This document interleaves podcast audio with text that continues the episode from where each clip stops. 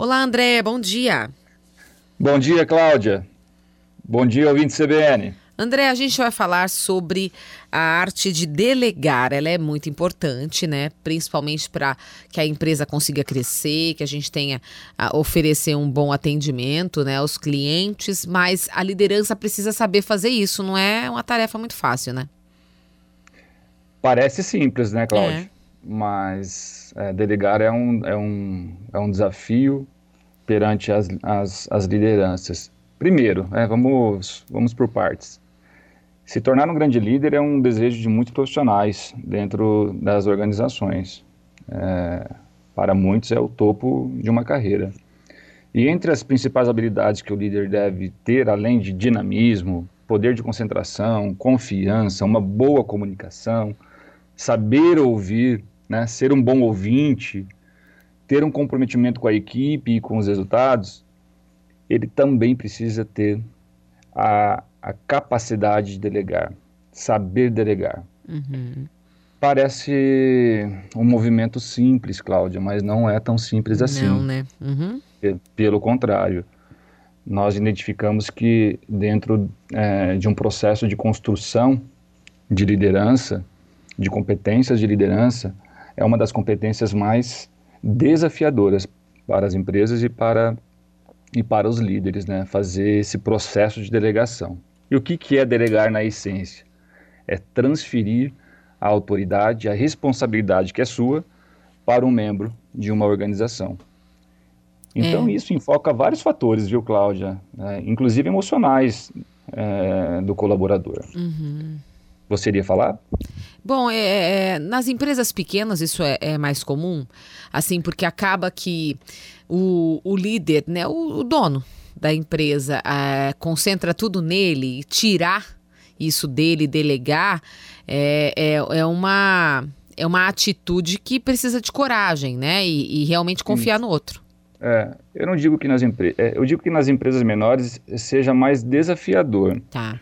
É, pela, é, pela estrutura, né, pela pequena estrutura que essa empresa possui. Mas existem algumas ferramentas que são é, aplicáveis dentro da organização, dentro da liderança e que eu vou colocar para vocês aqui de uma forma bem objetiva, tá? Ah, vamos lá. É.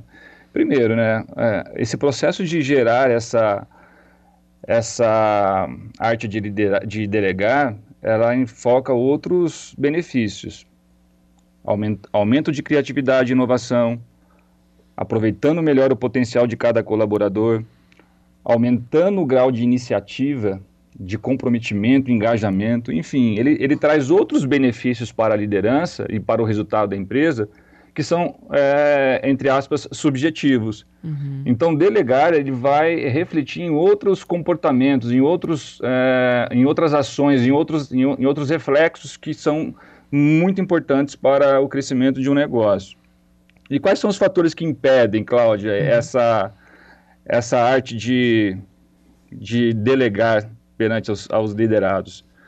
Primeiro, é, é aquilo, né? É, é, o líder achar que pode fazer tudo sozinho. Uhum.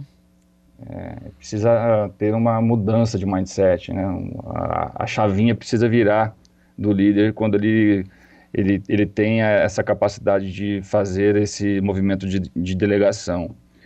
É, um outro fator, né? A falta de confiança na capacidade dos seus liderados. Uhum. O líder precisa entender ele precisa estudar, precisa conhecer melhor os seus profissionais para saber o que vai delegar também, Cláudia. Não basta você pegar toda essa sua responsabilidade e transferir de uma hora para outra. Claro. Você vai ficar inseguro. Você precisa entender com quem você está trabalhando. E esse processo de delegar vai te sobrar tempo pra, para entender melhor o seu colaborador. Por quê? Porque delegar é fazer com que você tenha tempo para desenvolver pessoas, estudar, fazer o planejamento, a organização, o controle do teu negócio, que é a grande função do gestor, né? liderar, gerir, controlar e não ficar ali no operacional, no dia a dia, controlando tudo que está acontecendo. Então são atividades. A gente fala que o, o, líder precisa fazer um checkpoint. E o que, que é esse checkpoint? Hum. É listar as prioridades ou as atividades inerentes àquele colaborador que pode ser delegada. e fazer um controle, fazer um acompanhamento das evoluções através de um feedback. Não exatamente lá com a mão na massa. Como que é? Não exatamente com a mão na massa, não fazendo por ele, né? Não, deixar com que a equipe faça isso, que crie uhum. essa autonomia. A gente fala muito de empoderamento. Uhum. Então, olha que, olha que bacana, né? A arte de delegar vai, como eu, como eu comentei agora há pouco, vai gerar outros benefícios, como esse empoderamento. O líder precisa abrir mão de resultados próprios para aceitar resultados diferentes de outras pessoas na organização. Cláudia. Ah, interessante isso. É, aceitar, né? Aceitar também isso. Aceitar de uma forma é, positiva. Tá certo.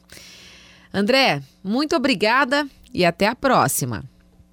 Um ótimo dia a todos, Cláudia.